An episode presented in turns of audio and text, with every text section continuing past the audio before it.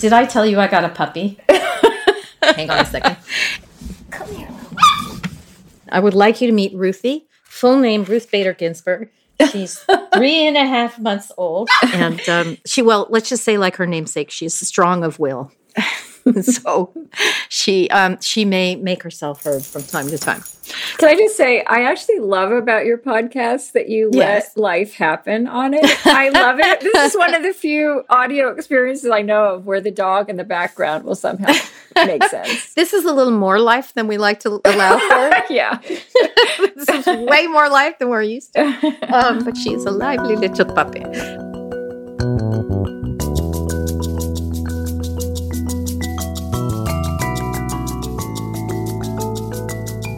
I'm Abigail Disney. Welcome to All Ears, my podcast where I get to go deep with some super smart people. This season, I'm talking to good troublemakers, artists, activists, politicians, and others who aren't afraid to shake up the status quo. We'll talk about their work, how they came to do what they do, and why it's so important in hard times to think big. You can't think about solutions without being a little optimistic. And man, oh man, I think we need some optimism right now.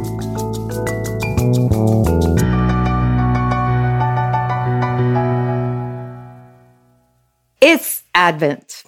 And as any good Catholic girl can tell you, Advent is a season of waiting, of patience, of slowing down.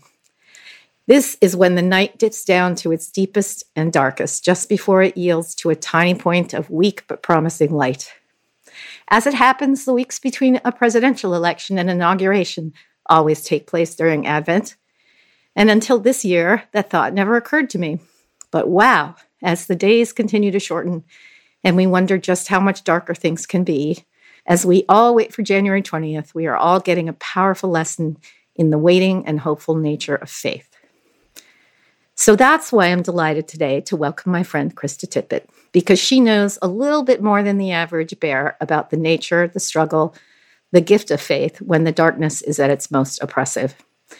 Every week, Krista Tippett's on being makes its way into our homes and cars and workplaces, and what she does once she's there is revolutionary. In a culture bent on valuing only what can be touched, what can be counted, and what can be monetized, Krista consistently asserts the relevance and even necessity of those aspects of life that are none of the above. Krista Tippett has become a broadcasting institution, also producing radio and live content for NPR, writing books, lecturing, convening, and more. She is also as kind, smart, and thoughtful as you might have imagined she was. So, as we enter the season of light, at a pretty dark moment in our history, I can think of nobody better with whom to discuss how we heal our individual and collective souls. So, Krista, thank you so much for joining me today. Welcome. I, I don't know if I can say anything after that introduction. Thank you. Every word of it heartfelt and true, my friend.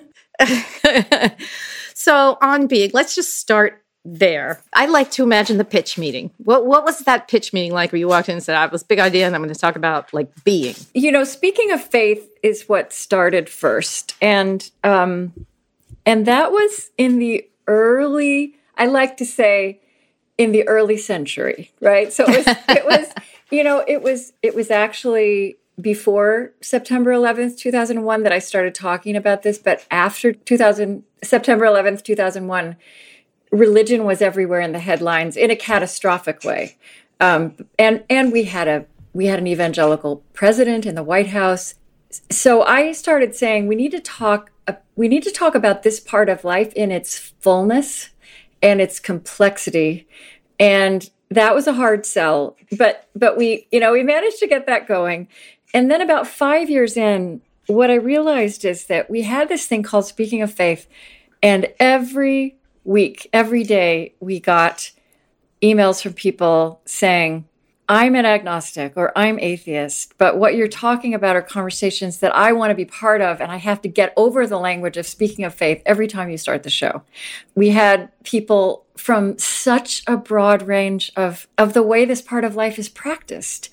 I, I had thought it was important in the early century to say, yes, this is public radio. And yes, we are speaking of faith mm-hmm. and in a mm-hmm. way that is going to open your imagination up and engage your intellect rather than shutting those things down. But at some point, I realized that that's the title wasn't spacious enough. And I realized that what I'm fascinated by are the animating questions behind this part of life. And, and so that was the process that started this. So what do we call this? What is the name? Mm-hmm, and mm-hmm. on being was, it was hard to find. Naming is difficult and thorny. Oh, yes. And ultimately you have to live into a name. Mm-hmm. But what I liked about it was the hospitality of it. And mm-hmm. for me, it also has these really deep, lovely theological echoes, right? The mm-hmm, name of mm-hmm. God. I will mm-hmm. be who I will be. Or mm. actually I am. Yeah, I, I am. am. who I am, but actually in the Hebrew it's I will be who I will be. So it, it's a word that sounds simple and maybe even vague, but there's a mm-hmm. lot of beauty and there's also a lot of mess to it if you actually mm-hmm. kind of open it up. I mean, that's the job of faith and conversations about meaning, right? Taking a big pile of spaghetti and pulling the strands out and making sense of them.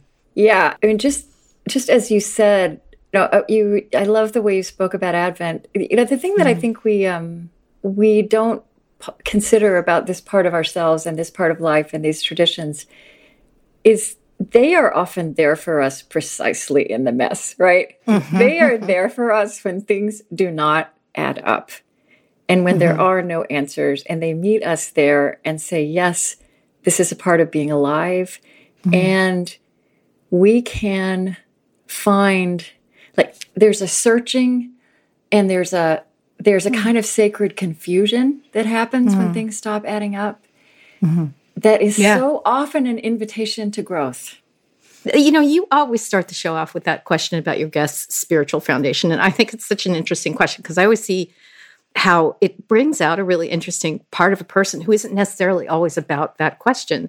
Tell me what it is you hope to reveal when you start there with a guest. So it's I I found it kind of a magic question, and but it's it's really important the way it's fra- framed. So I'm not mm-hmm. I'm not asking somebody, "Are you religious?" I'm mm-hmm. not asking tell me about your spiritual life which i think any of us including me would be would be tongue tied yes. and unable to meet that question um, asking somebody about that what i have learned and i didn't know this in the beginning i learned it is that asking somebody about the spiritual background of their childhood it, it takes them into their bodies okay just because memory takes us into our bodies and you know this is a contrast for me that i very much want to have always wanted to dive into between the really cerebral and argumentative way we do religion publicly mm-hmm. and politically yes. and actually yeah. the experience of it. And so for some reason, and it, it's it has surprised me at times, especially when I've talked to people who are really not at all religious, right? Um, right. Um, for some reason, letting the question be about the spiritual background of your childhood makes people really free to mm-hmm. wonder about that out loud.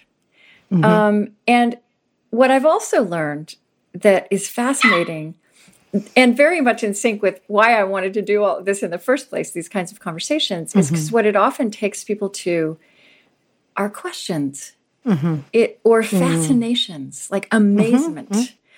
Also, right. it takes them to, and some of those questions are hard.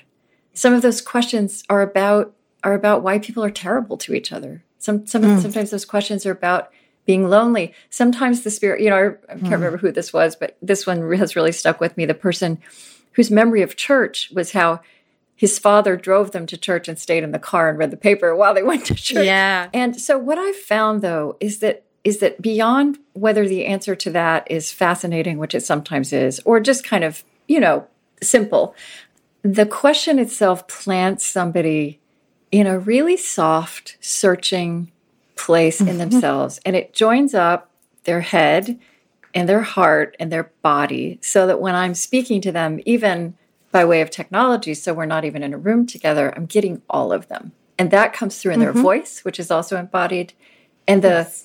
people listening p- partake of that experience too. Yeah. I love that you don't ask people directly about believing in God or specifically religion because when you ask people about their their formation, they they tell you a lot about their parents, their siblings, the cultural context they Yeah. grew up in. They, you know, and and that's so much richer. Now you grew up in a very interesting cultural context, very different from the one you live in today or the one that you grew up in after you left home. Tell me tell me about Oklahoma. Yeah, I grew up in um, a small town called Shawnee, Oklahoma. And I grew up Southern Baptist, but church was so much more. I mean, we went to church three times a week. Um, but mm-hmm. even so, it was more than a place we went to. It was the center of of community. It was the center of social life. My grandfather was a Southern Baptist preacher, evangelist, and mm-hmm. he had a second grade education. Mm. And and he was one of the smartest people I, I knew and had a really big life of the mind. For him, all of that was was centered around and grounded in his Bible. Mm-hmm. He was afraid though. He he was afraid of his big mind. And he was afraid he'd mm-hmm. never been taught or invited to bring his questions to his faith. And I hmm. think, you know, looking back now, if, if you ask me about the spiritual background of my childhood, I think that I was I was tuned into that in him for some reason. Mm-hmm. Mm. And and and that was forming me. What I was also tuned into that's with me even now, where I, I live, as you say, in a very different world. I live in a different part of the country. He was full of complexity. His faith was so judgmental, and it really was. And he was the most loving, playful, funny person I knew. And so that, I think that that sense of complexity and even contradiction made its way into my sense of who God is. And I know that that makes its way into my imagination now as we live in a country that is so full of stereotypes and mm-hmm. simplifications and fear about, you know, the other side and even different parts of the country. And we have this rural urban divide. And because of the world I grew up in, I just know that none of those sweeping generalizations about mm-hmm. people on the basis of one thing they did or said or who they voted for tells anything like the full story mm-hmm. of their humanity. Stop it, please stop it, dog. Here, just sit in my lap and bite my face. There. So you left Oklahoma and you went to Brown University, and that had to have been a massive culture shock. What was harder for you about that culture shock at Brown, coming home or being at Brown? Oh, it was, yeah, when I think back to my 18, 19, 20 year old self, I have such compassion for her, but she didn't have any compassion for herself, right? It was so dramatic that that move I had made from it felt like one planet to another mm-hmm. because it was such an all encompassing world that I came from. As I said, you know, Yeah. church was life and there was a complete belief system and there was a way to see the world and and it was it was a small place and it was in a time when it was much harder to see beyond the boundaries of any place than it is now. And so it, it was just confusing to me for this entire world that had not just made sense but been the only thing that made sense.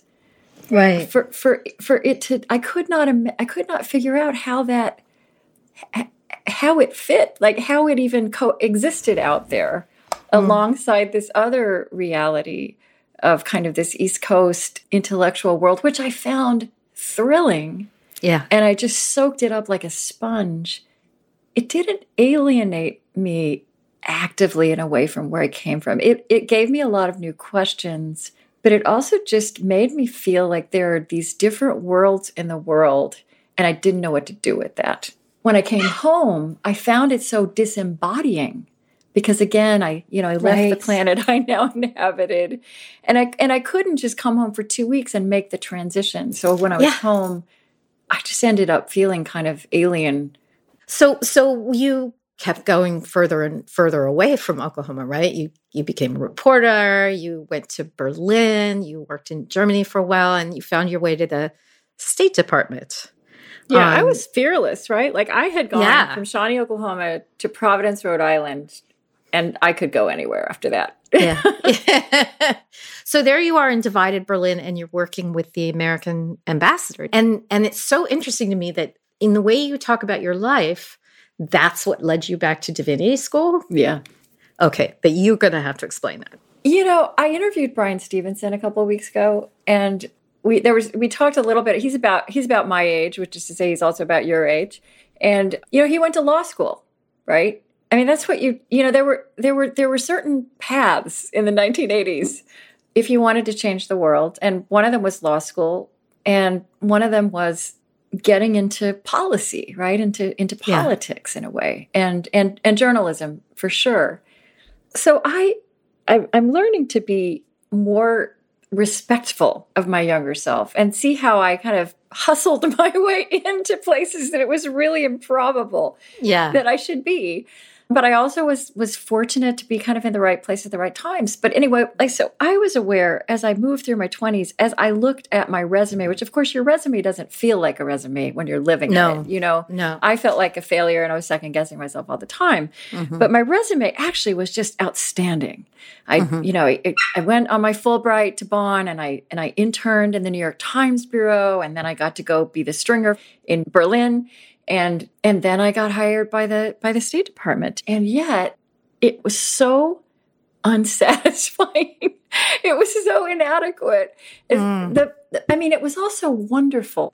But I was in in divided Berlin, mm. in this city which was talk about that experience of there being many worlds within the world. So here I am in one city that has been split down the middle at the end of World War II and divided into two completely, not just different opposing um, political and ideological worldviews, but actually two worldviews that were at war. It was a Cold mm-hmm. War, but they had missiles pointed at each other.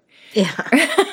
yeah. And and and I saw people my age being raised with two utterly different versions of the history of their people. And the history of their people mm-hmm. was a history that was quite extraordinarily important and terrible in world history, right? For a lot of yeah. other people. I was in the land of the country of that made up the word Wanderlust.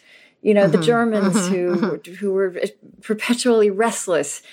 And I was, but I was, I was spending my my time, a lot of my time in East Germany with Germans who had been locked, locked inside this yeah. wall and this border. And you would get a passport when you got to be 65 it was basically like this great social experiment. And and what i started seeing because i because i because i knew people on both sides of the wall i had access to both sides of the wall as a journalist and then and then with my wonderful american diplomatic access i saw the great the great kind of essential human drama unfolding which is i watched how people on the eastern side of the wall could he could literally have nothing you know putting quotation marks around around that, but have mm-hmm. nothing that we think of as, including their freedom, right? Including their just their dreams. Yeah. They, they didn't yeah. have basic choices.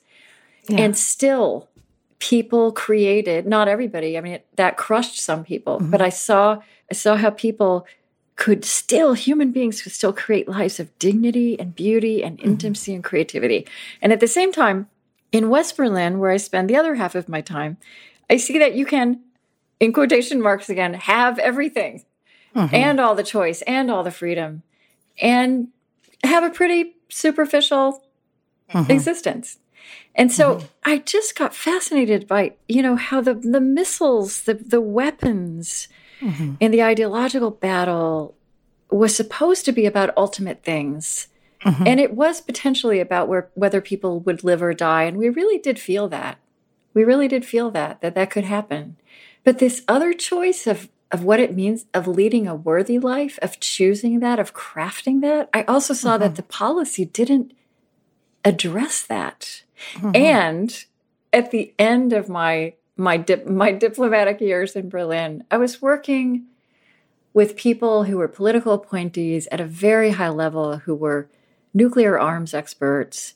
And I saw a lot of people with great big exterior lives and mm-hmm. really impoverished, mm-hmm. alarming, alarmingly emotionally impoverished inner lives. Mm-hmm. mm-hmm. And so all of that combined to kind of send me away having had an, an incredible experience that I was grateful for, but really confused. And it kind of, yeah. you know, ultimately, I wasn't using the word spiritual. I wasn't thinking about religion, but it kind of led me back into what are the traditions, what are the places in human life where we've actually looked at this and mm-hmm. wondered about this and had a conversation about this.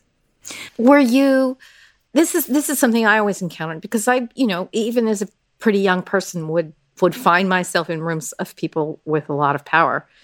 And I was always a little shocked by how much they just didn't have inner lives.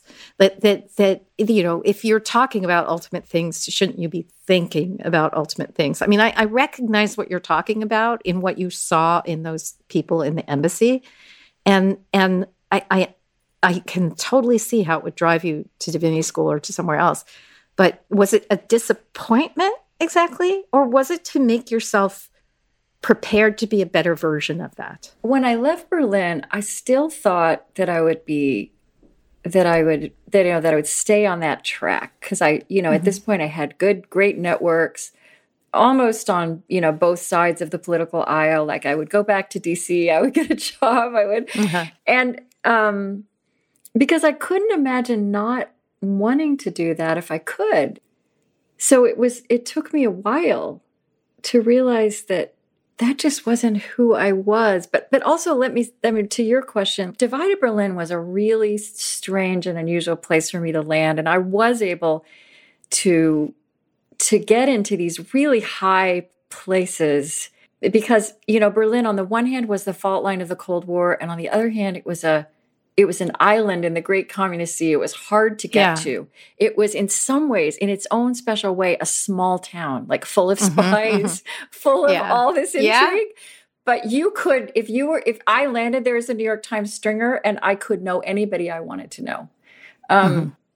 And mm. so, so here's the thing. I, I, I managed to kind of skip over maybe some years that would have taken me if I'd been doing this in a normal place. And I was and I and I was I was right in the room at the pinnacle of certain kinds of power. And so I saw like this is who I would be spending all my time with mm-hmm. if I stay on the like this is success, yeah. right? And I was like, yeah. is this what I want to be when I grow up? Mm-hmm. Is this who I mm. who I want to be when I grow up? Is are these the people I want to be spending the rest of my life with professionally? Mm-hmm. But it was very confusing to be thinking that. Yeah. But isn't it uh, this is part of the problem, right? Because the people who have the kind of character to be asking themselves that question take themselves out of the equation. I mean, it's a self selected universe for emptiness. It is. It's, I felt really i would i wouldn't have known even to use these words then but i felt morally unsettled like hmm. profoundly mm. unsettled about this being the way the world was mm-hmm. Yeah well i mean still to this day you know, the more powerful people I meet, the more, you know, shocked I am by the level of um, mediocrity I find. Um, not just in terms of their spiritual lives, but even in terms of their intelligence, honestly. It's just hard to understand.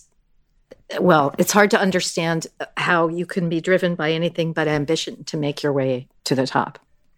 Yeah, I mean, and I also think I think it's a dynamic that we need to own as a culture, right? Because mm-hmm. we this is what we reward. We reward loud external lives of wealth, power and celebrity. Mm-hmm.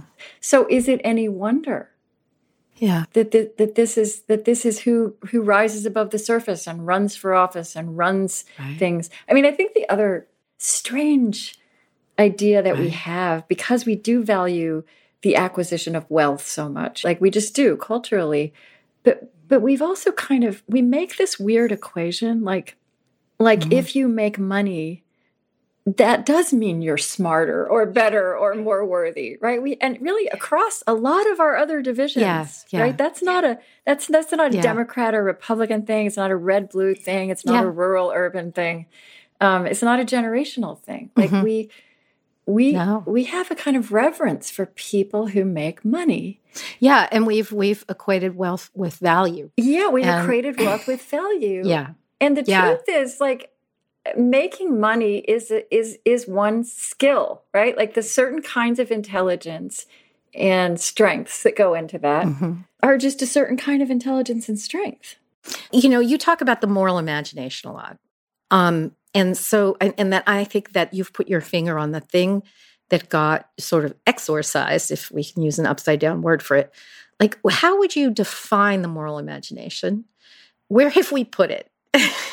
how do we bring it back into public life? Yeah, I mean, I think that's one of the most important questions we have to pursue as a society m- moving forward because the problem is we don't as you said a Mhm. minute ago like we we know how to value we know how to value wealth and profit. We haven't created metrics to make that that kind of uh, insertion of a of an idea into a into a business setting. And I mean, to me, to me, moral imagination. I mean, there's so many ways to talk about it, but but but you know, fundamentally, it's like it's like what what questions do we ask? I think everything comes back to the quality of our questions. Um, uh, you know, we know that in science, but it's also true in life. Um, uh, the quality of our questions. and the and the problem with discourse in this country is it's all exclamation points. Yeah, it's all arguments, opinions, it's all cerebral.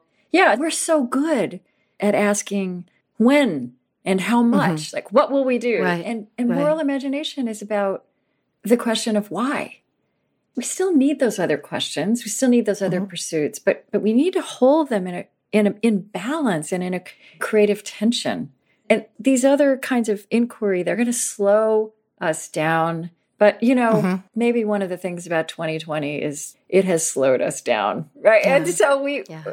we know how this feels now, and we and we and we don't want to stay like this. I mean, you started out speaking about Advent, and I feel that this this December, this this Advent, this midwinter, the natural world itself calls us inside. It calls us inside. It invites us to get still, whether that feels natural or not, Mhm. or is convenient or not.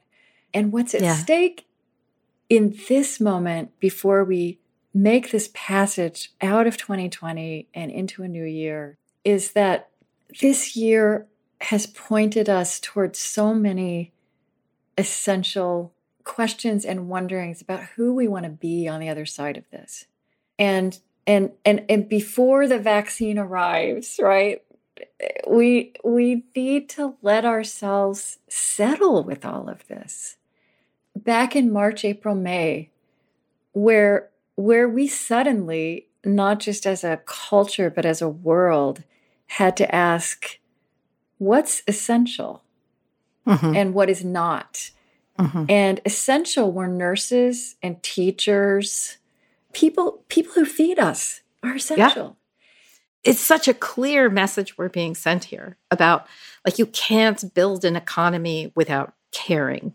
You can't build an economy without love at the center. And because feeding and caring and nurturing and teaching, these are all acts of love. yeah. Yeah. to me this is a this what we are just talking about this is this is a move of towards moral imagination it's Mhm. a challenge I think so. If healing were possible, where would it come from? I would, are leaders going to bring us?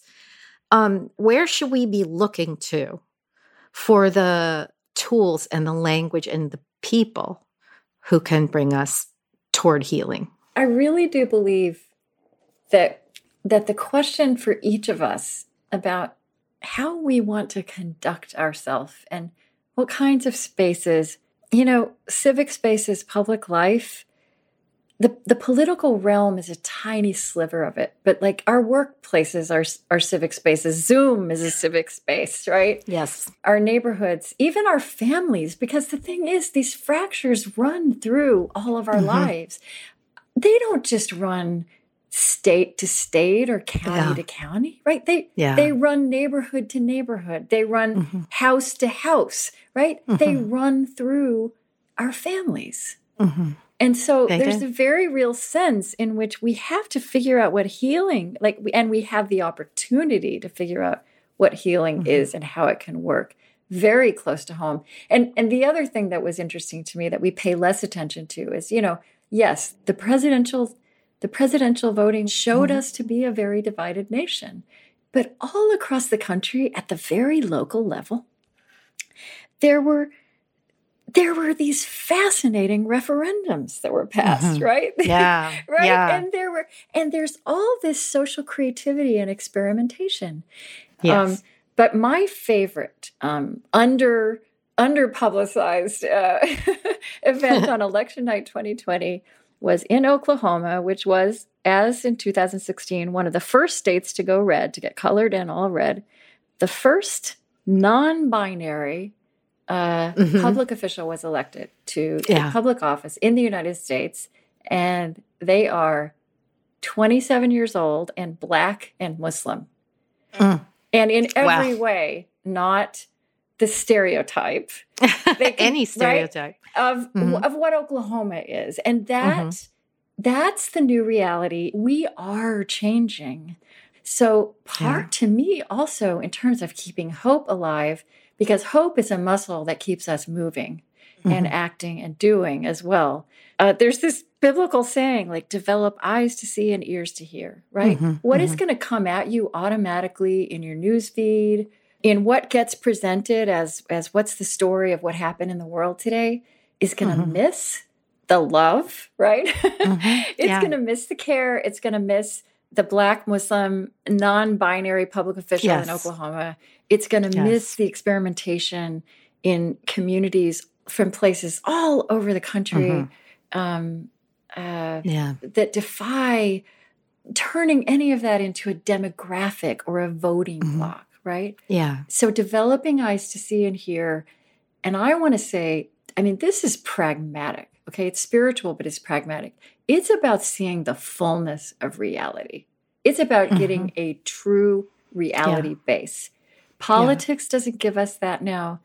I don't think journalism gives us that. It gives us a partial reality base. Yeah. And to me, I think spirituality at its best is it equips us to befriend reality in all its complexity and its Hmm. mess in Mhm. ways that that you know the politics or or our faith in the market which is real Mhm. absolutely do not do Yes. I love that idea of befriending reality. I mean, fear, I think, is the most powerful spiritual force in American life right at this moment.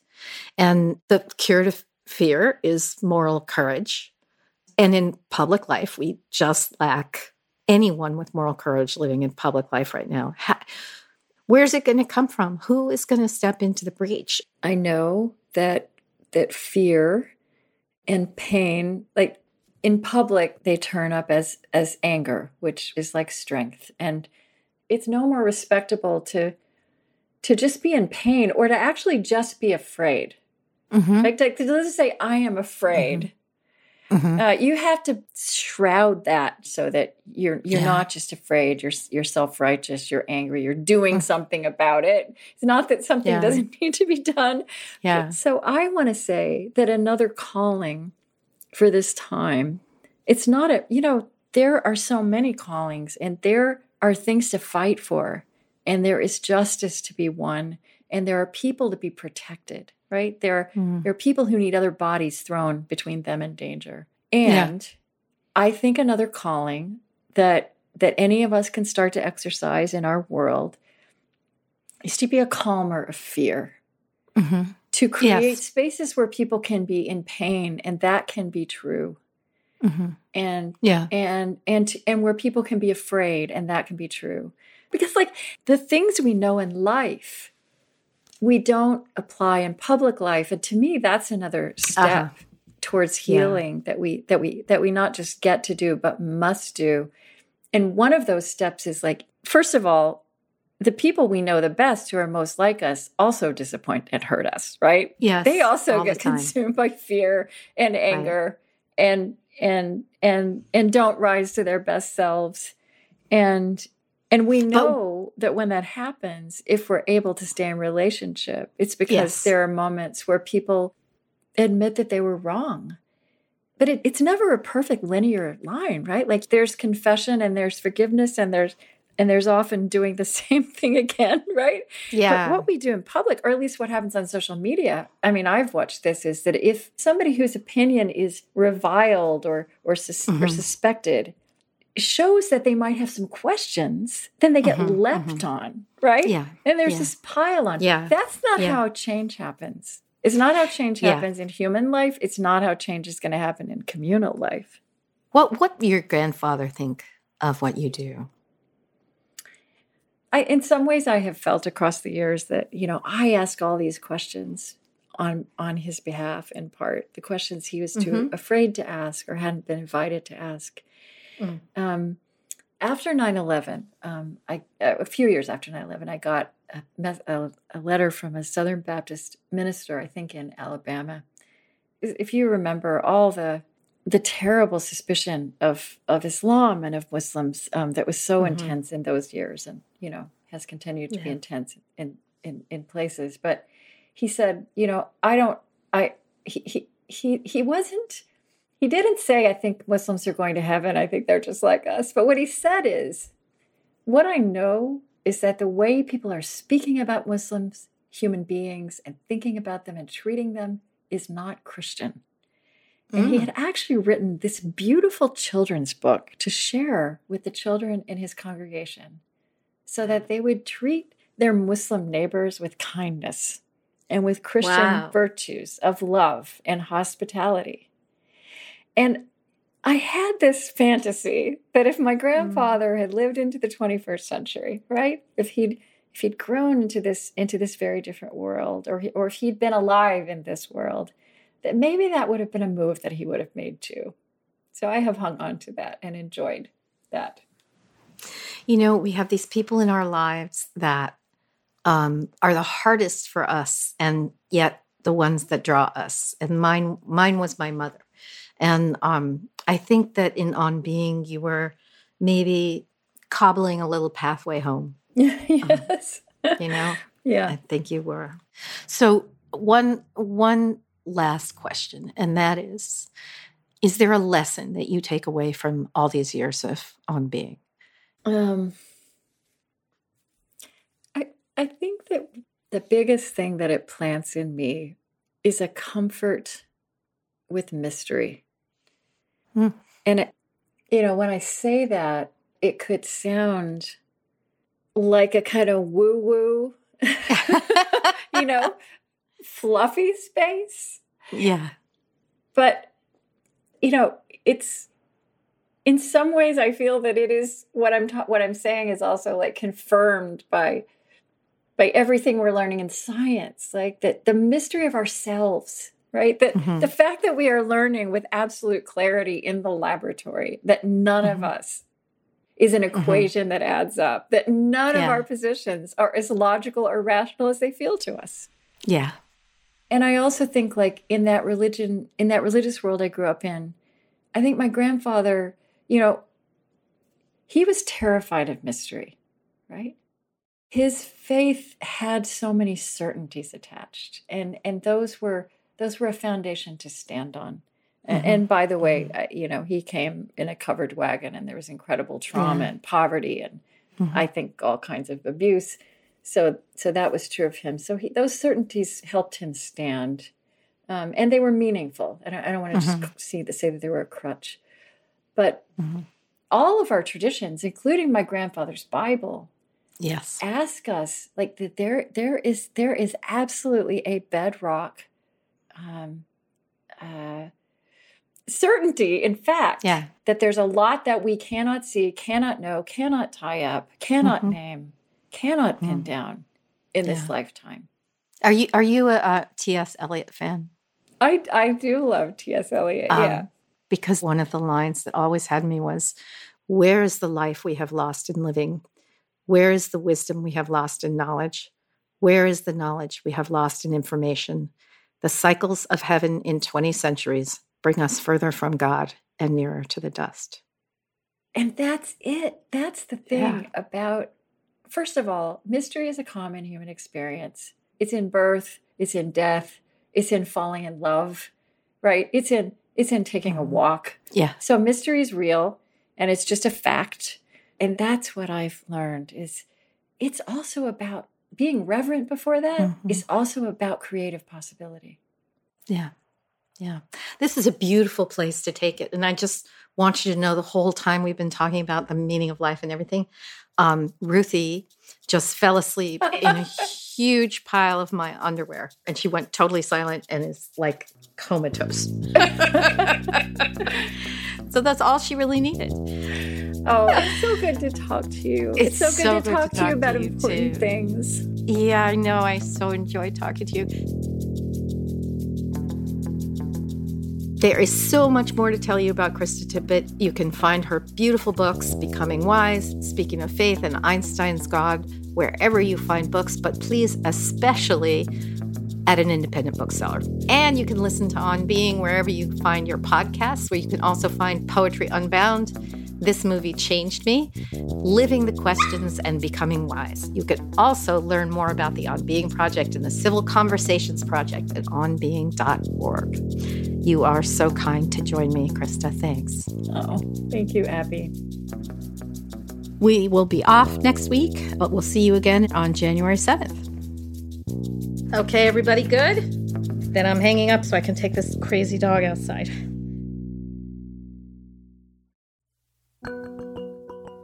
All Ears is a production of Fork Films.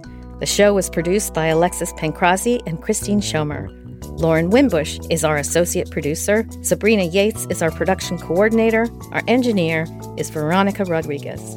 Bob Golden composed our theme music. The podcast team also includes VP of Production, Aideen Kane. Our executive producer is Kathleen Hughes. Learn more about the podcast on our website, forkfilms.com. And don't forget to subscribe, rate, and review All Ears wherever you get your podcasts.